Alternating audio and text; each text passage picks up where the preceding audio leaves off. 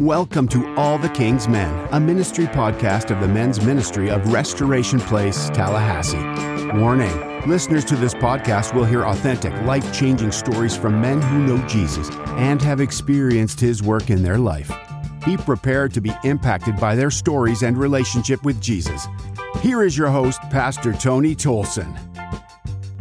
Good afternoon, good evening, good day. Welcome to All the King's Men podcast. Today we have something very special for you. Over the last year, we've seen such incredible devastation across the globe from weather events, earthquakes, and war. This has been a really interesting and devastating year for the lives of so many people across the globe, both in the U.S. and abroad. But today I want to focus our attention on a group of people in Ukraine. Over the last few weeks, I've been working on this to bring to you something very special.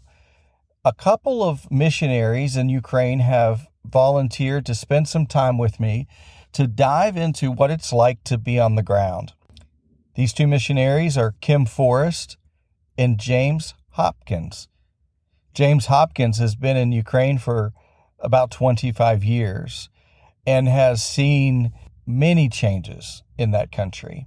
And so when he talks today, you're going to hear someone who not only ministers to the people in Ukraine, but lives and has lived among them for many years. Welcome to the program today, James. Can you tell me a little bit about what you've seen there in Ukraine? All the people in the east, they're really, really broken more than you can more than you can understand.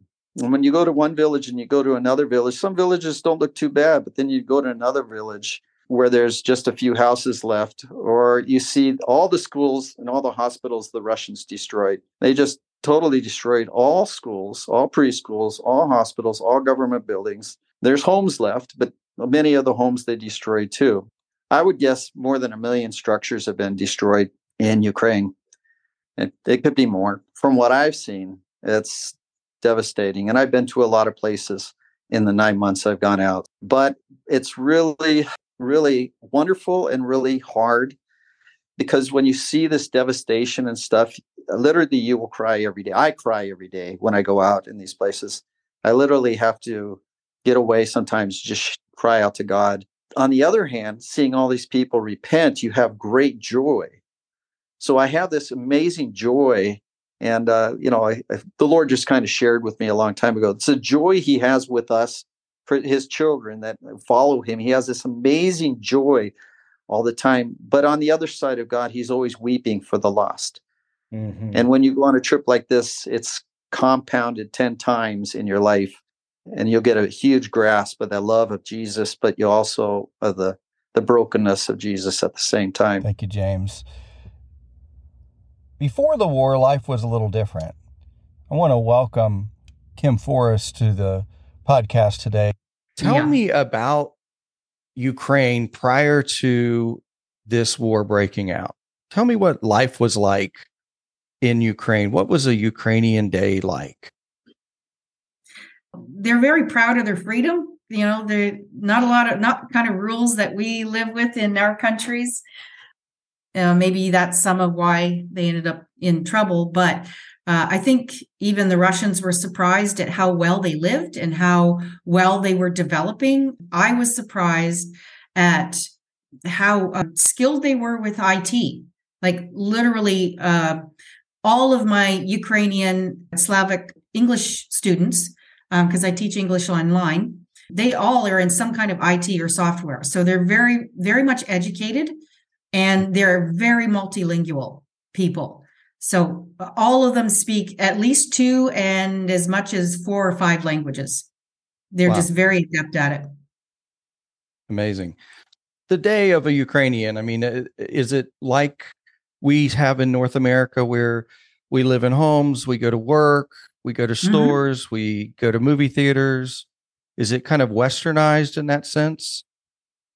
I was shocked at how the the average average monthly income of a Ukrainian is supposed to be about 200 US, and uh, that's the average. And yet, the clothing stores and they're all expensive clothes. So I, I don't know. They just love their clothes. So they get an And average of go to two U- hundred dollars US, and they need to go buy Mhm. a, a an outfit. Is it what you would pay in the US or? Yeah, uh, yeah, and sometimes more. Wow. Okay. I bought clothes when I came. I had to come back to Canada in 2020. I had all kinds of problems that happened to me in the last five years being there. But one of them was I had to come all the way back to Canada in 2020 to deal with my visa. And I brought clothes back with me and I brought electronics back with me because electronics are also very expensive. So their cost of living, as far as maybe housing and such, might be low, but all of the goods and services that they need or or buy Some. are very expensive. Only some, only Oh, certain some. things. Yeah. okay. Everything else is pretty, pretty darn cheap. Tell us about the church and the state of the church, uh, the Christian church specifically in Ukraine. Well, there's certainly a lot of Orthodox. Um, I became part of a church, uh, Assembly of God church, within a few months of being there. I joined their community English program that they ran through their church and uh, uh, partnered with the pastor's wife because she was running the program within a few months of that. And it's a very lively church. There's there's still good evangelical type churches, Baptist churches, but a lot of Orthodox. Take me to the day that the people in Ukraine come to realize that they're about to enter a war. What was that like? What was the mood of the country? The They mood didn't. of the people. They didn't. They were all in denial. They were in denial. They just didn't think it was going to happen. And is that because of the constant threats that have gone on for a long period of time? That was part of it, yes, because he'd been saber, saber rattling for a long time. But I mean, I knew it was going to happen. And I think everybody else knew it was going to happen because we were surrounded and he was building hospitals right at the borders, field hmm. hospitals. So, I mean, and tanks building up. So, I mean, if you're not about to invade, what in the world would you be doing? That day come when there was the first bomb. And so mm-hmm. was that near you or was that uh, a bit away from you? For most Ukrainians, the first couple of days, it was near everybody. Okay. um, because they targeted al- e- almost every major city. I was in Lutsk, which is a smaller city. Mhm. Um, it wasn't bombed as much. Um, it was one of the safer ones, but yeah, the first couple of days was extremely terrifying because we had one small military airport and the YWAM missionary base where I was living was just a few miles from it. So we could hear the gunfire, the huge gunfight that was going on for two days. Wow. Um, we were scared all the time that we were going to start seeing Russians coming across the field. We were right on a gas pipeline, the property, it was Okay. underneath. So one bomb would have blown up that whole area. And of course, we were bombed a couple of times in March, which again, we woke up one morning to see like big bomb and smoke that burned for close to 18 hours. They Wow. that's when they that's when he bombed uh, one of our the fuel depots. Those Mhm. were some of the uh, targets that he wanted, of course, to. I mean, everything that's been done is just to make Ukrainians' lives absolutely miserable and the most difficult possible. Destroying all the fuel depots, destroying the electrical substations, um, just everything to make life miserable. What has been the response of the churches in Ukraine to minister to their people and their communities?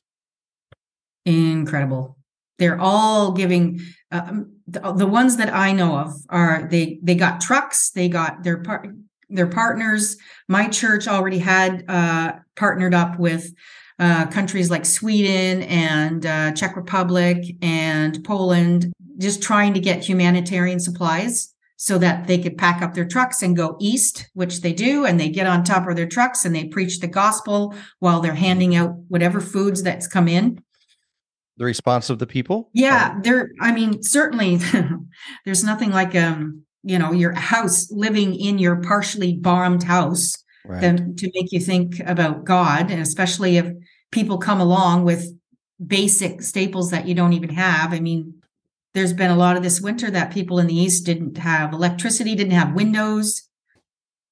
you know, the, the Bible says that God takes things Satan meant for evil and turns it to good.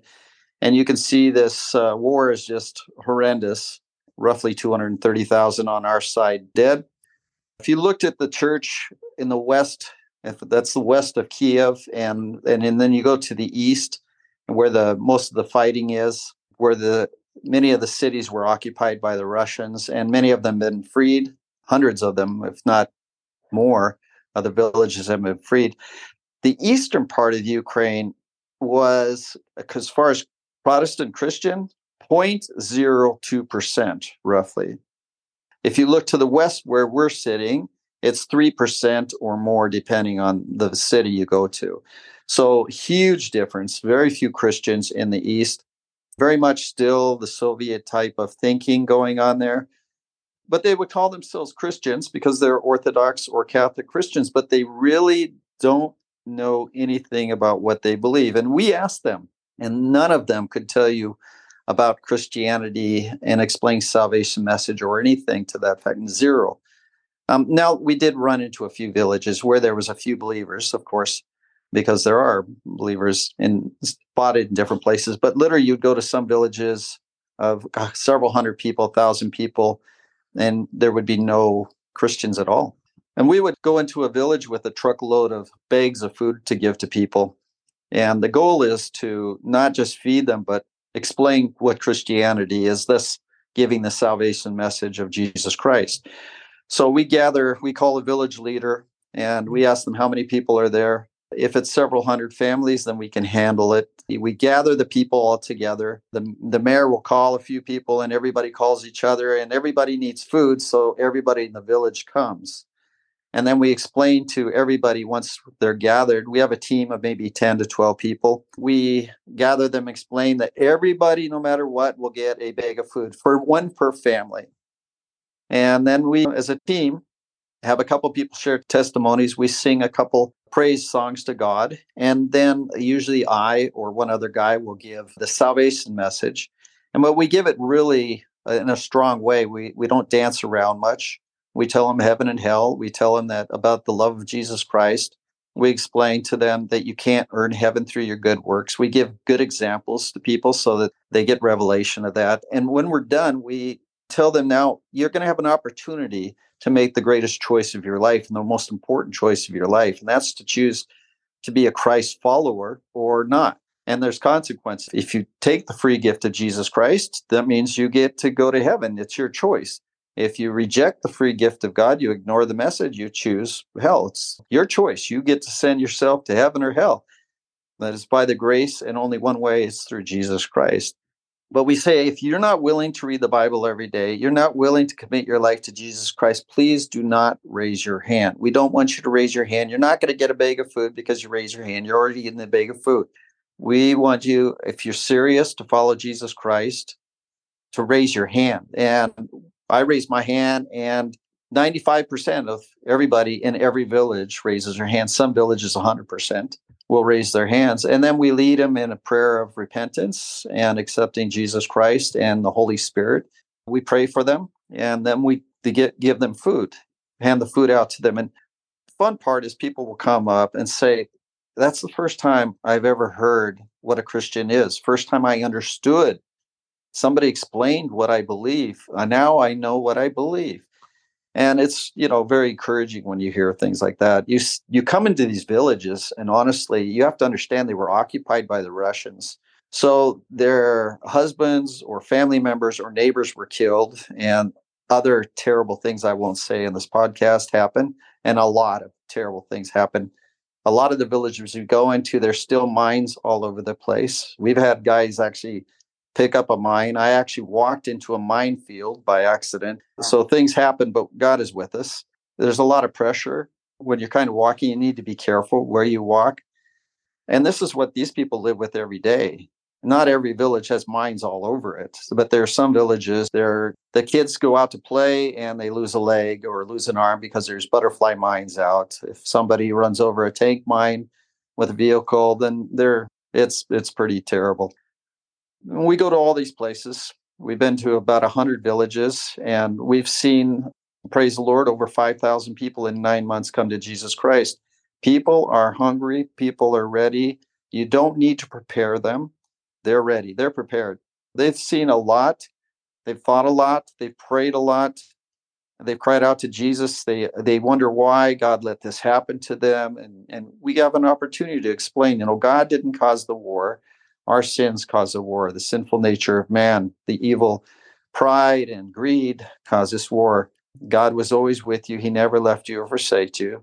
He's calling you to you, to him right now. People are getting revelation of God. And this isn't cheap, right? No, no, we we we probably spend uh, you know between five and and ten thousand dollars each trip we go out buying food, getting equipment, the gas. It's a long drive. We drive for ten days. We drive to many different villages. We don't take any money for ourselves. It's all for the ministry. It all goes to the to the uh, buying of food, equipment for gas, and things like that. So we've done 17 of these trips from seven to 10 days, basically. What are the other things that you can think of that people at churches, organizations in the US and North America can and should be doing? Well, I think everybody has seen what the prayers of God have done for this tiny little David of a country. Yeah. It has beaten off Goliath uh, against all odds. And yes. I truly believe that all the prayers had everything to do with that. Yes, because I agree with how, that. How could they're so undermanned, and and this is the biggest country in the world. How in the world can they be losing to such a small country? It's got to be the prayer. But the most practical thing is what um, I tried to do last year. My the the pastor's wife, my friend Katya, she asked me if I could try and get my contacts in Canada to organize shipments. That's the main thing. Like you can send money, yes, but we need they need product. We try to get as much product in as possible before the winter, and we were starting to do that in June to prepare for winter. These Ukrainians are not lazy. I mean, the world has seen that. They are, man, I, I've seen Ukrainians, uh, you know, out like construction guys out there for 12 hours in the heat. You know, they, they, they're just hardworking people and they're not going to sit around.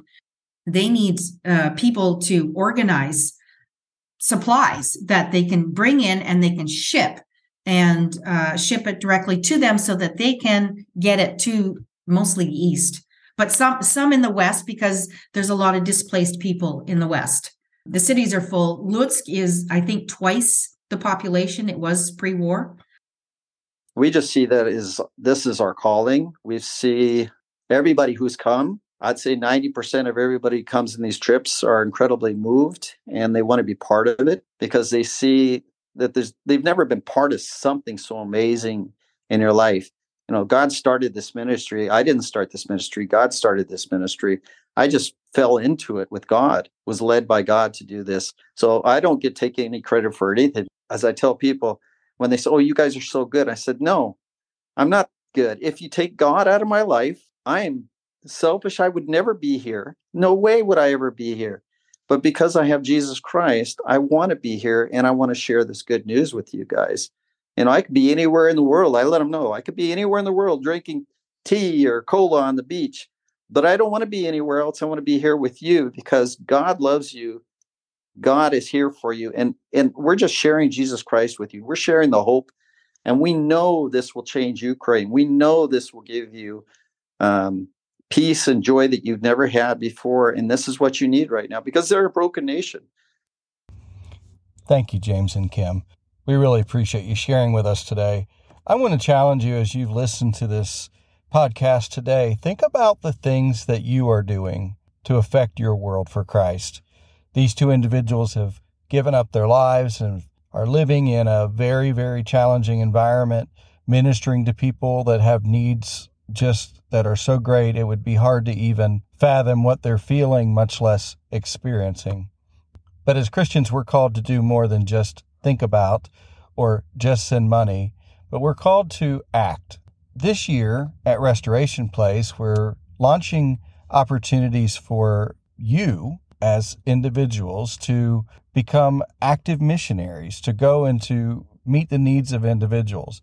And that will be lived out through local missions, statewide, national, and international opportunities as they arise. But I want to challenge you that this situation in Ukraine is not a Ukrainian problem. It is your problem. It is my problem. It is fellow men and women, brothers and sisters who are suffering, who are dying, who are alone, who need you and I to do more than just think of them from time to time. So today, I didn't want to just give you a story. I wanted to give you a challenge that you have an opportunity to do more.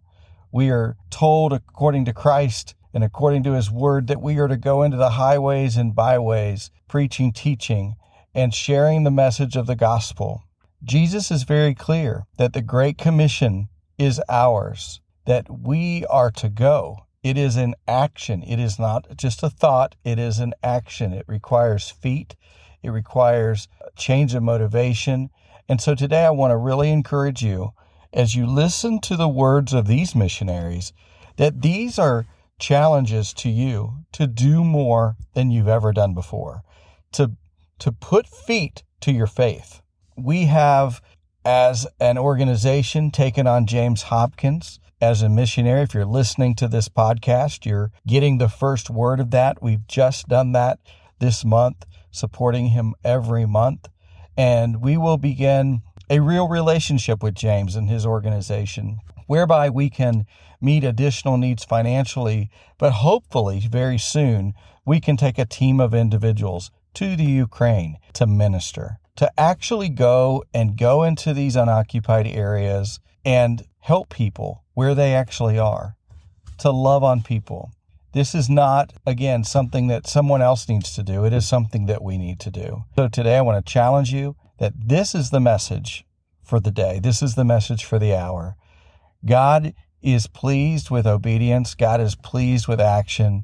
And I want to challenge you that today is the day to think differently about missions because you are a missionary.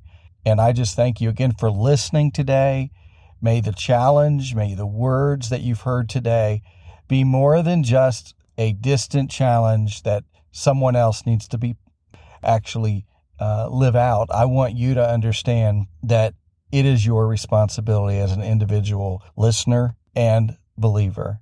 And so, again, thank you for joining us today on All the King's Men. If you have any questions, make sure you reach out to me. And please subscribe. That's how people get to hear more about us. The algorithms work through subscriptions when people subscribe and when they like and comment. And so engage with us and share. We want to get the word out that there are exciting things in store for all of us this year. And God has a plan for your life that will blow your mind. So, again, thank you for joining us today and have a great week. Thank you for joining us today on All the King's Men. Please share, subscribe, and like the podcast anytime you can. To contact Pastor Tony, email tony at myrpt.org. He would love to connect with you. On behalf of Pastor Tony and all of us at Restoration Place, have a great week, and we will see you next time.